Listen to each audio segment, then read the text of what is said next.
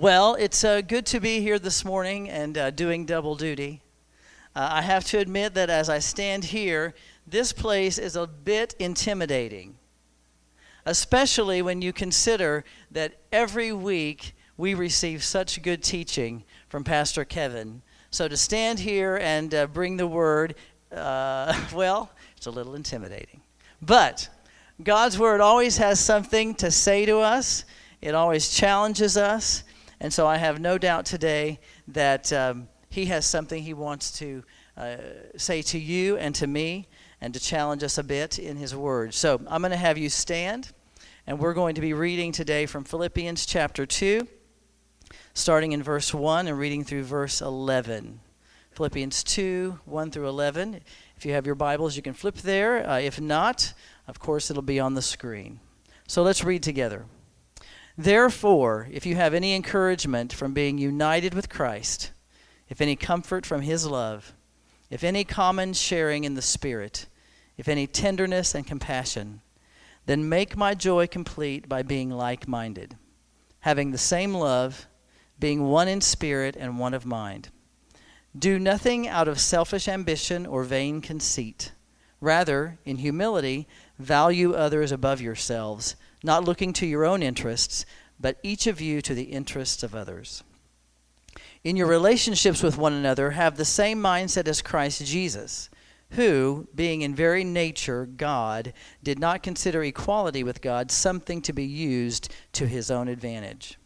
Rather, he made himself nothing by taking the very nature of a servant, being made in human likeness and being found in appearance as a man, he humbled himself by becoming obedient to death, even death on a cross. Uh, pray with me. Father, thank you for your word. Thank you that uh, you always uh, speak to us through it if we will listen. So, Father, today give us ears to hear uh, what your Spirit would say to us. Challenge us and change us by it and may we have willing hearts to apply it to our lives. Uh, use me, God. Help me to communicate your word effectively and in an understandable fashion so that uh, your church can be strengthened and your name be glorified. Uh, we love you today, and we ask all of this in Jesus' name. Amen. So turn and say hi to someone, give them a smile, a wave. And once you've done that, uh, you can have a seat.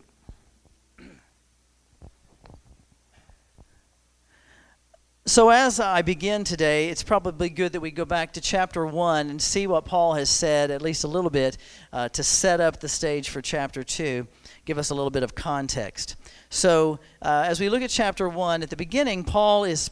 Uh, he prays with thanksgiving and joy for the Philippian Christians uh, for several reasons. Uh, first of all, for their partnership in the gospel. Uh, when he preached to them, they obviously accepted the good news. And then not only did they accept it, but they partnered with him in telling others uh, and partnering with him in that. Uh, they were also partakers with him in his imprisonment. Uh, he is writing to them from prison, and they have been encouraging to him and continue to defend the gospel even while he is in prison.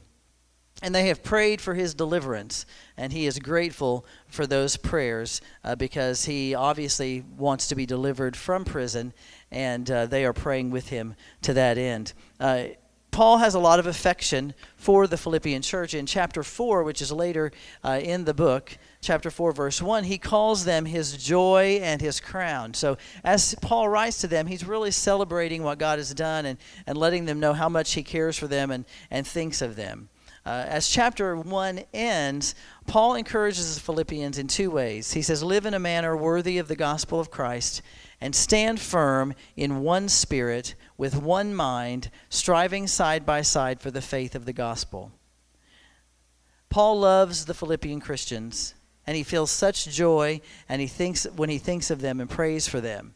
But as we see right there, as he encourages them to stand firm in one spirit with one mind, striving side by side for the faith of the gospel, there's a hint that Paul sees some underlying discord developing.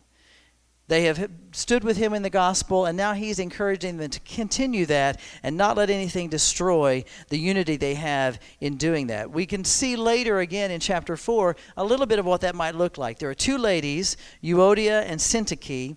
These ladies had served with Paul, helped him in sharing the gospel, and now it appears there's a rift between them.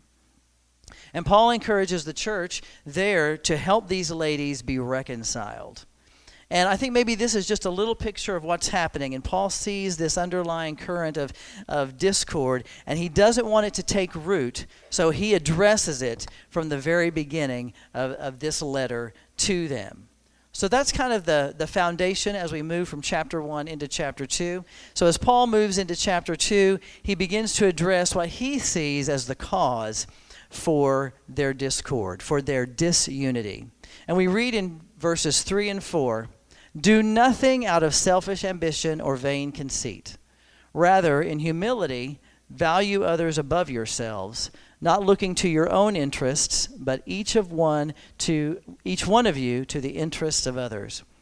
So basically what Paul is saying is here, I see some selfishness going on that I want us to deal with now so that it doesn't become something bigger and hinder what God wants to do through the church. Now, as he addresses this issue of selfishness, he breaks it down into three parts. The first part he calls selfish ambition. Now, if you know, like I know, and I'm sure you do, we do not have to be taught to be selfish. Children are born naturally selfish. Amen? When they want what they want, they'll scream, they'll throw a fit, they'll cry, they'll do whatever they have to do to get it. That's the way we're born.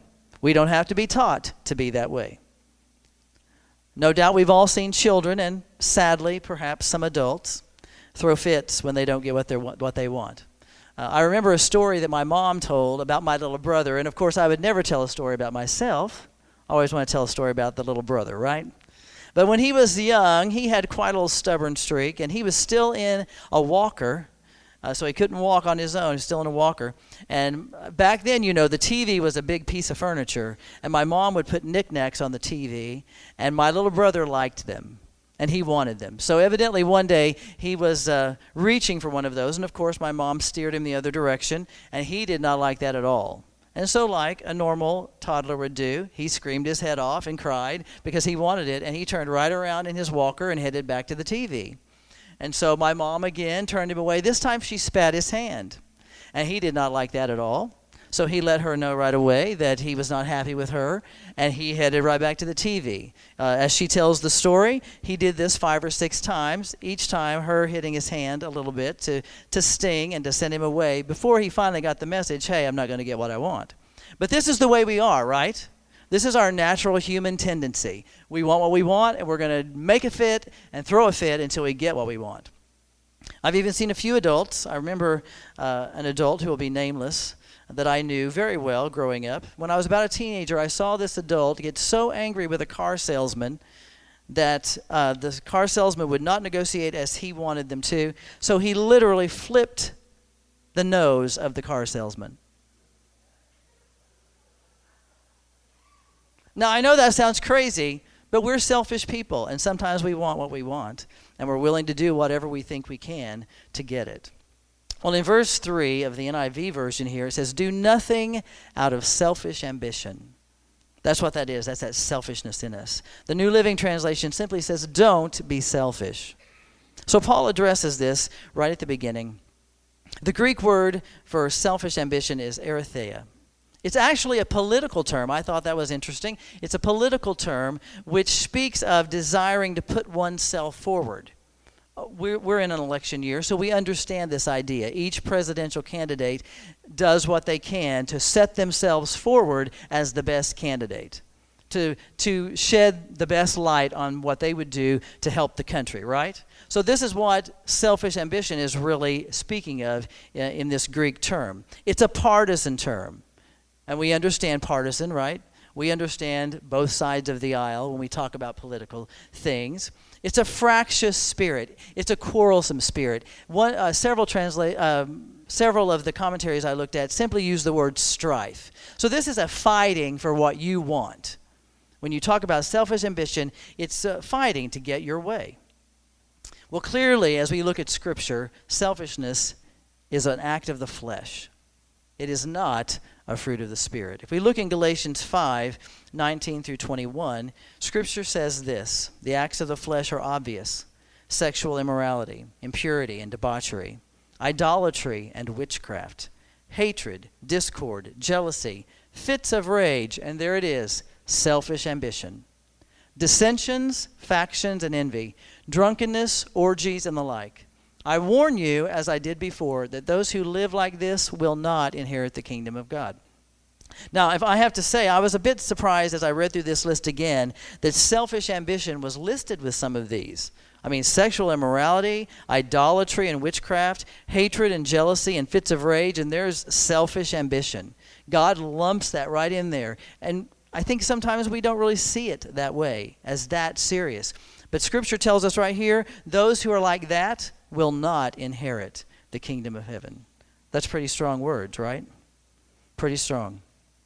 But this wise man Solomon said this An unfriendly person pursues selfish ends, and against all sound judgment starts quarrels. So if you want to be seen as unfriendly, be selfish. And if you want to go against all sound judgment, then be selfish and start quarrels. That's what the wise man is saying. Selfishness is our natural bent. It's what it's the way we're made. But that selfishness is contrary to God's desire. The psalmist understood that and he prayed this prayer. Turn my heart toward your statutes. Turn my heart toward your word, God, and not toward selfish gain, not toward my own desires. So he desired to love the word of God and love what God loved and not be drawn to his own way. It's a good prayer for all of us to pray, I'd say. Now, as Paul moves on, he breaks uh, selfishness down into another term vain conceit. This is the idea of trying to impress others.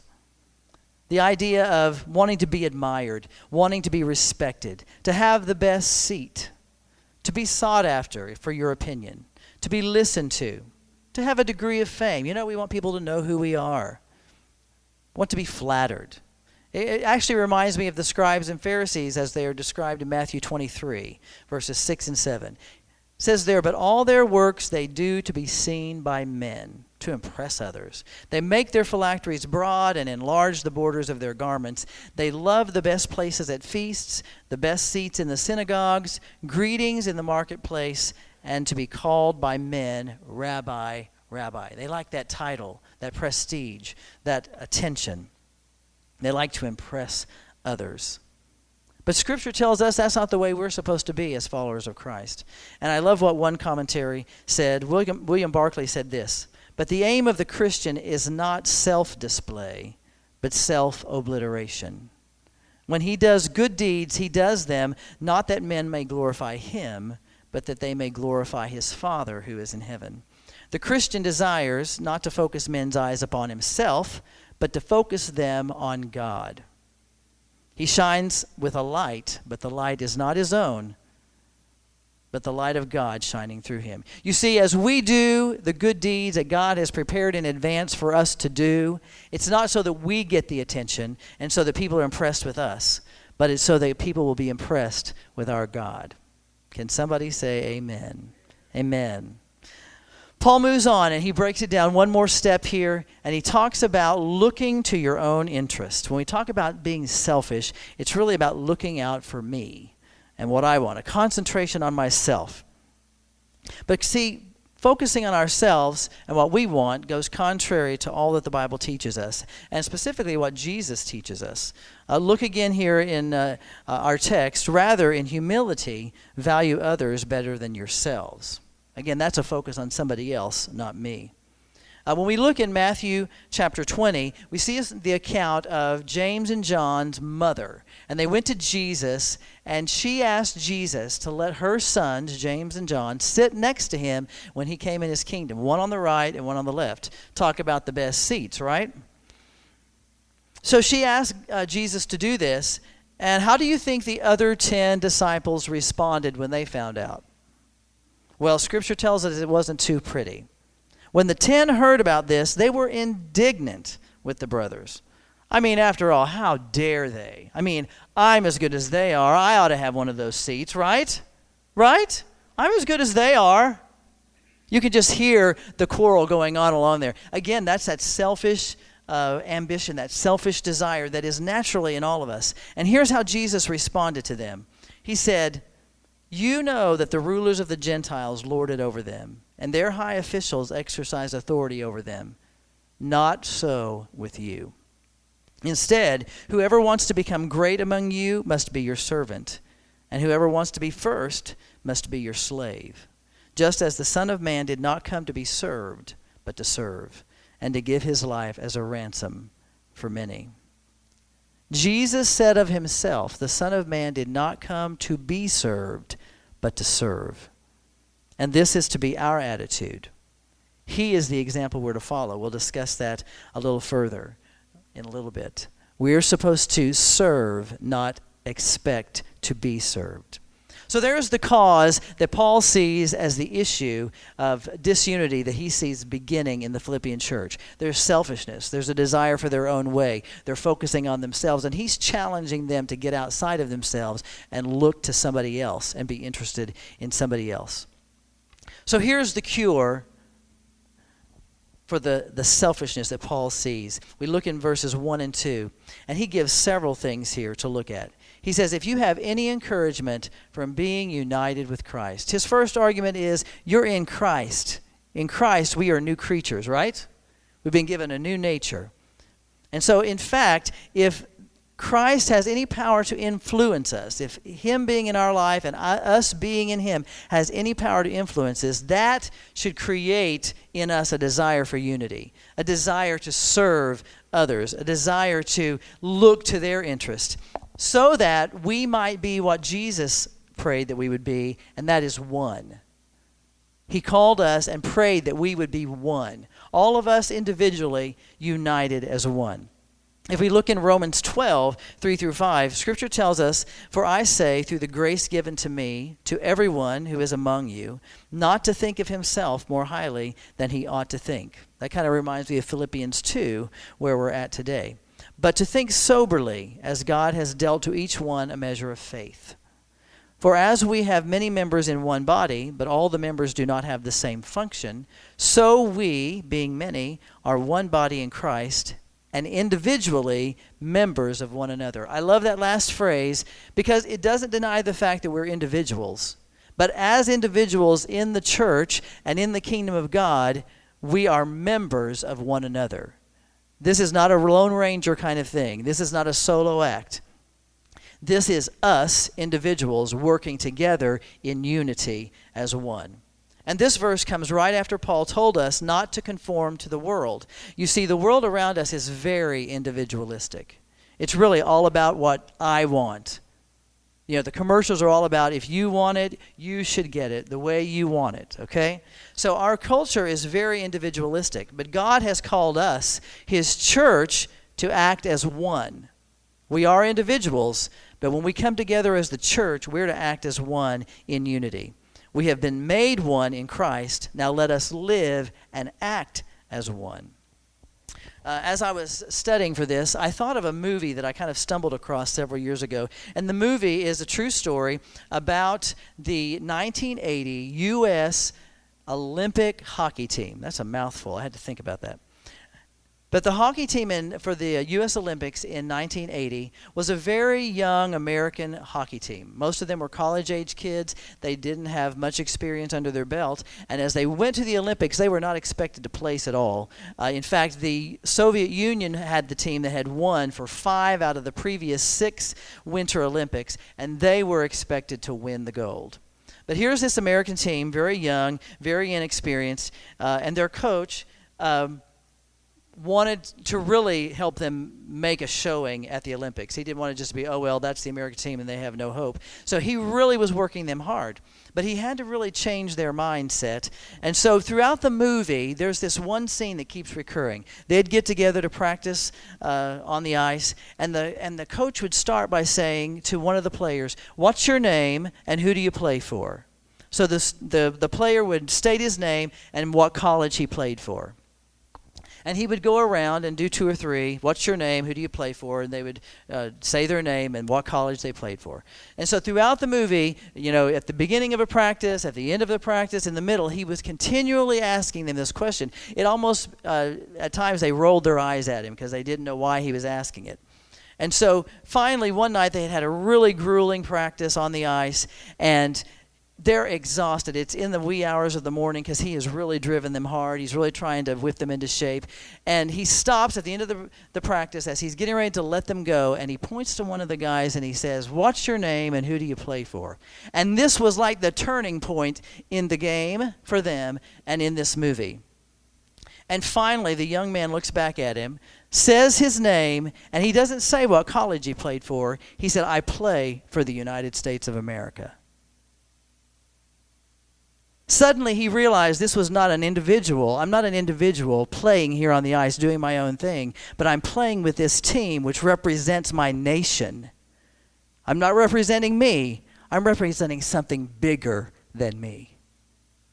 And it turned the tide for that team. They began to play as a team and not as a bunch of individuals just doing their thing on the ice. And that's what Paul is challenging the Philippian church to do in this text.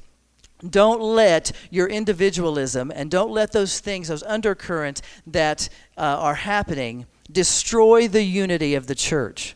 Destroy the fact that we are the church of Jesus Christ. I'm not just Clayton Bates playing for myself. I'm Clayton Bates, a part of the church of Jesus and working for the kingdom of God. That's who I am. And that's what Paul is, in, is challenging the church to realize and to not miss and to not give up. Fight for it. So he says, if there is any encouragement in being united with Christ, if we are united in Christ, we are to be one. Not a bunch of individuals doing our own thing, but one unit working as the church of Jesus for the kingdom of God. Can somebody say amen? So he goes on to say, if there's any comfort from his love, if the love of God has any persuasive power to move you, he says, that love shed abroad in our hearts by the Holy Spirit ought to change the way we interact with each other. It should change the way we talk to each other, the way we think about each other, how we interact, how we serve each other. This idea of Christ's love moving in us is about goodwill toward each other. And I, I recall the night that the angels sang to the uh, shepherds in the Christmas story. He said, Peace on earth, goodwill to men. That's why Jesus came to bring goodwill to us. Now, we know that primarily that is between us and God. God was bringing a reconciliation between us, peace on earth between us and Him, and then He was bringing His goodwill to bear on our lives and to change us. But you know what? Again, once the Holy Spirit sheds that love abroad in us, it ought to change the way we work and interact with one another. It ought to change the way we serve and love one another. We see in the gospel, gospel of Matthew, when Jesus sent out his 12 disciples, he gave them these instructions. As you go, proclaim this message. The message was one message the kingdom of heaven has come near. That's the message, okay? When we go out, we should go with one message Jesus Christ, the way, the truth, and the life. Okay, that's our message. He sent them out, heal the sick, raise the dead, cleanse those who are who have leprosy, drive out demons. These are all good things that Jesus wanted his disciples to do for other people. Did they deserve to have the power to do these things? No. But he says, freely you have received, freely you give. Freely give it, give it out. So Jesus gave them the ability to do this, to do good to others. And he said, because you didn't pay anything for it, I'm giving it to you freely, then you freely give it out. And that's the way he wants us to act toward one another. We see again in uh, Ephesians 4:32. He says, "Be kind to one another, tender-hearted, forgiving one another, even as God in Christ forgave you." Again, God forgave us freely. Right? We didn't have to do anything except ask for his forgiveness and he did it. So, because he freely forgives us and shows us tenderness and shows us forgiveness and kindness, we should be the same with each other, always freely giving, always freely forgiving. I love this quote from William Barclay A man's relationships with his fellow men is no bad indication of his relationship with Jesus Christ. If our relationship with Jesus Christ is good and strong and solid, then the relationship that you and I have with each other right here and the relationship we have with others outside of here should be different. It should look and feel and be different because we're in Christ. The third thing we see here is the common sharing in the Holy Spirit if you really are sharing in the Holy Spirit, this kind of goes with the two previous statements. You see, when the love of Christ is shed abroad in our hearts by the Holy Spirit, again, it's going to change uh, the way we interact with each other. Well, if we have that common sharing, it should impact every relationship that we have. And finally, number four, he says, if there's any tenderness and compassion, if you care about each other at all, Paul says, if you care about one another, then work to keep the unity. Work to keep from having this division and disunity among you. You know, and there are going to be, t- because there are going to be times, just like we see in Philippians, where we're not necessarily going to agree with the person sitting next to us or the person across the room, even here. And so, in those moments, he says, if you care about each other, work at keeping the unity of the Spirit in the bond of peace. So, we see that the cause is selfishness. We see that the cure is really realizing we're in Christ and allowing the Holy Spirit to change the way we interact with each other on this human level. But then Paul goes even farther now as we move past verse 4, and he talks about the call that we have as the church of Jesus Christ. And he gives us the ultimate example. I, I love this. It's so challenging, but it's so powerful. The ultimate example that we can follow to maintain unity of purpose within the church and effectively preserve our witness in this world is to be like Jesus. Now, quite uh, honestly, that is a huge uh, standard, right? I mean, when you talk about being like Jesus, being like perfection, uh, that's a bit challenging. But that's what he calls us to be so that we can maintain the unity within the church and preserve our witness in this world. So let's look at this a bit. We look in Philippians uh, chapter 2, verse 2 through 6, and he says there, You must have the same attitude that Christ Jesus had. Though he was God, he did not think of equality with God as something to cling to. Instead, he gave up his divine privileges. He took the humble position of a slave and was born as a human being. When he appeared in human form, he humbled himself in obedience to God and died a criminal's death on a cross. The first thing I want you to see here is that Jesus did not cling to his own rights. Though he was God, he did not think of equality with God as something to cling to. Instead, he gave up his divine privileges. Jesus was God in the flesh, and he had every right even the authority to do whatever he wanted to do. He was God, he could have done it. But instead, he gave up those divine privileges in order to fulfill the Father's plan, the plan of redemption, to make it available to you and to me. And not only us, but everybody around the world. So Jesus was willing to give up those privileges in order to further the plan of God. Now, I want to use a modern day example to help us kind of understand this, something that I think we can relate to uh, really well. Obviously, we are not all God, but we are, are all American citizens, right? Okay? So, as American citizens, we have certain rights, correct? Okay? The, uh, the Declaration of Independence tells us that we have certain unalienable rights. We have the right to life, liberty, and the pursuit of happiness.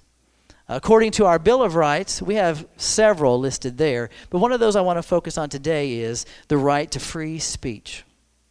We have the right to say what we want and to let our voice be heard. And if I'm honest with you, I'm glad I live in a country where I can vote and let my voice be heard and I can uh, have an influence on what happens uh, in the nation.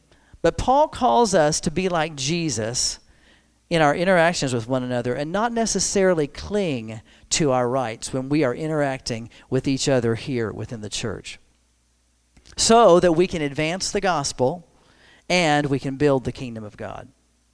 Let's look at a few things about Jesus. The prophet Isaiah prophesied of Jesus. He was oppressed and afflicted, yet he did not open his mouth. He was led to the, like a lamb to the slaughter, and as a sheep before its shearers is silent, so he did not open his mouth. Now, as we look into the Gospels forward uh, a bit, uh, and we see Jesus before Pilate in John 19, we read this When Pilate heard this, the accusations of the Jews against Jesus, he was even more afraid, and he went back inside the palace. Where do you come from? he asked Jesus. But Jesus gave him no answer. Do you refuse to speak to me? Don't you realize I have the power either to free you or to crucify you? So here's Pilate who has the power to send Jesus to the cross. Now, mind you, we understand that Jesus knew where he was headed and he could have stopped it all. But Pilate's, you know, asking him questions, and Jesus doesn't open his mouth. He doesn't defend himself. Why did Jesus refuse to speak? He had the right to speak, he had the right to defend himself. But he knew it was the will of the Father, and therefore his purpose to go to the cross and pay the price for our redemption. So Jesus kept his mouth shut. He kept silent in order to fulfill the Father's plan. He gave up his right to speak in submission to the Father. So here's where uh, I want to give us a little bit of a challenge, okay? So we're American citizens. We have the right to say what we want to say, to let our voice be heard. Correct? And probably every day we have opportunities to do just that. In conversations we have with people we work with, in conversations we have uh, with our family, with the neighbor across the street, we have opportunity often to let our voice be heard just in conversation. But there's this really big platform that many of us uh, use almost every day. It's called Facebook. And this is a huge platform, and if you haven't noticed, lots of people like to use it to let their voice be heard. So let's, uh, let's uh, consider here that uh, you're on Facebook and there's somebody who has posted a, let's, let's, it's political season, it's a political comment. And you don't agree with the political comment. Maybe this is another Christian and they have a different view than you do. Quite frankly, in this room right here, I'm sure that we have views on both sides of the aisle when we're talking Democrat and Republican. Okay? So it's, it's likely that you will see a view on Facebook that you don't agree with. And so, because you don't agree with it, you have the right to say, I don't agree with that, and here is what I have to say. And you can put it out there. And a lot of times, if you've seen some of the conversations I've seen, those can get pretty heated, those can get pretty intense. And again, if I'm talking to somebody else who is a believer, then that makes the church look disunified. In fact, it may not make it look disunified, it may be disunified. I think that Paul is challenging us a bit to consider what the greater purpose for our lives is. Yes, I have the right to say, here's my opinion about who should be president. But is that going to make me and the church stronger? Is it going to make our witness stronger? Are there unbelievers watching my conversation who might get a bad taste in their mouth toward, maybe they already have a bad taste in the, their mouth toward the church? And is my comment going to make it even worse? Would it serve the kingdom of God better if I just kept silent like Jesus did? In order to further the gospel, in order not to drive a wedge in somebody's life and keep them from wanting to know Jesus like I know him. You see, because again, like that hockey team, that hockey team was more than a bunch of individuals playing hockey together on the thing. They were a team. They had a greater purpose. They were serving something bigger than themselves, and so are we. Something bigger than a hockey game in the United States of America. We are serving the kingdom of God. We are serving Jesus Christ, our Savior. And perhaps we can understand the idea of having free speech, but can we go, you know what? Maybe I don't need to say that.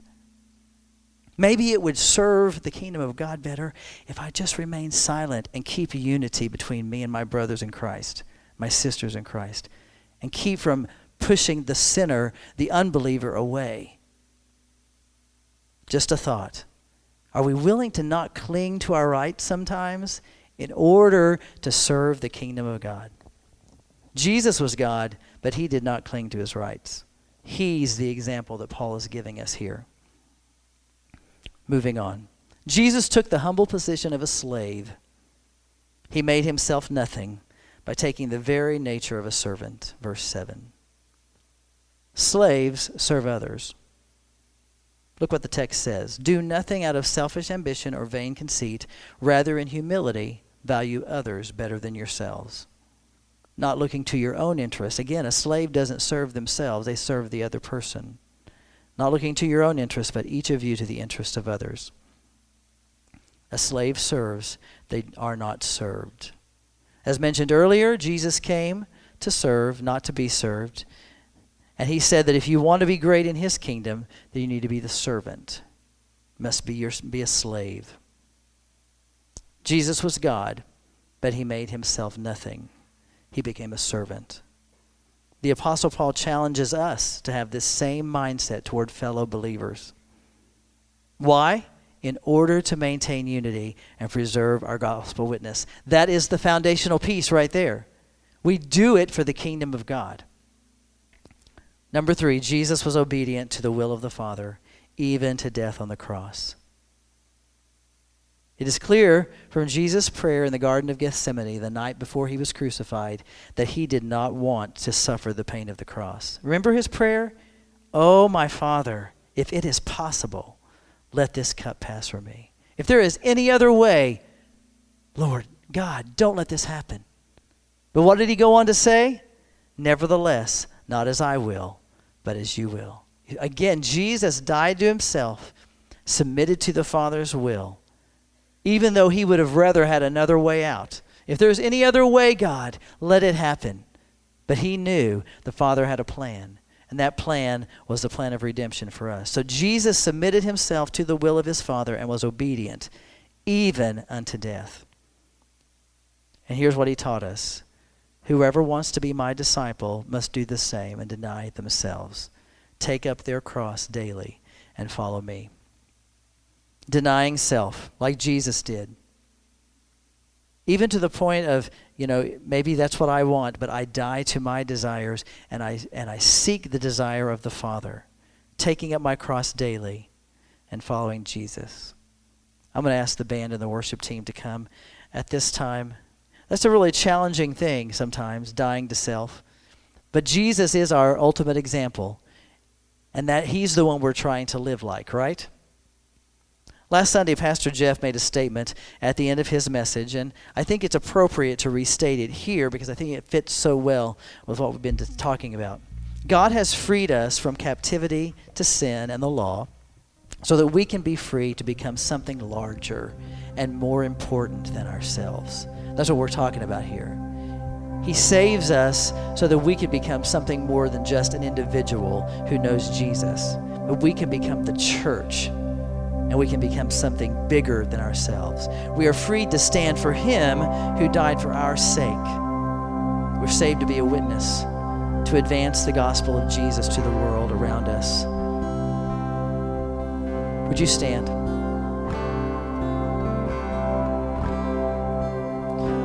Paul understood this calling and he was concerned about the discord and the division that he saw developing in the church at Philippi. So he challenged them and he challenged us to maintain unity by following the example of Jesus. He said, Lay aside your rights, serve the interest of your fellow believers, and obey the Father by dying to yourself. And all of this for the sake of furthering the gospel of Jesus and building the kingdom of God. That's our greater purpose. That is the greater reason Jesus saved us. But if you're like me, uh, there's probably a little heart change that needs to happen. Because sometimes I want to say what I want to say, and I want what I want. And sometimes it's so hard just to be quiet and be still when I think the other person is wrong. Sometimes I just want to say it, and if it causes a quarrel, then fine. But again, that's that selfish ambition. And I'm so challenged. And I think God wants to challenge us today to be like Him. He wants to change our hearts. And so, as we end this morning, I want us to sing this little song. It's familiar, but it's such a good prayer. Because so often we just need our heart to be changed and to become more like Jesus. And we need Him to do that for us. So I want you to sing with us.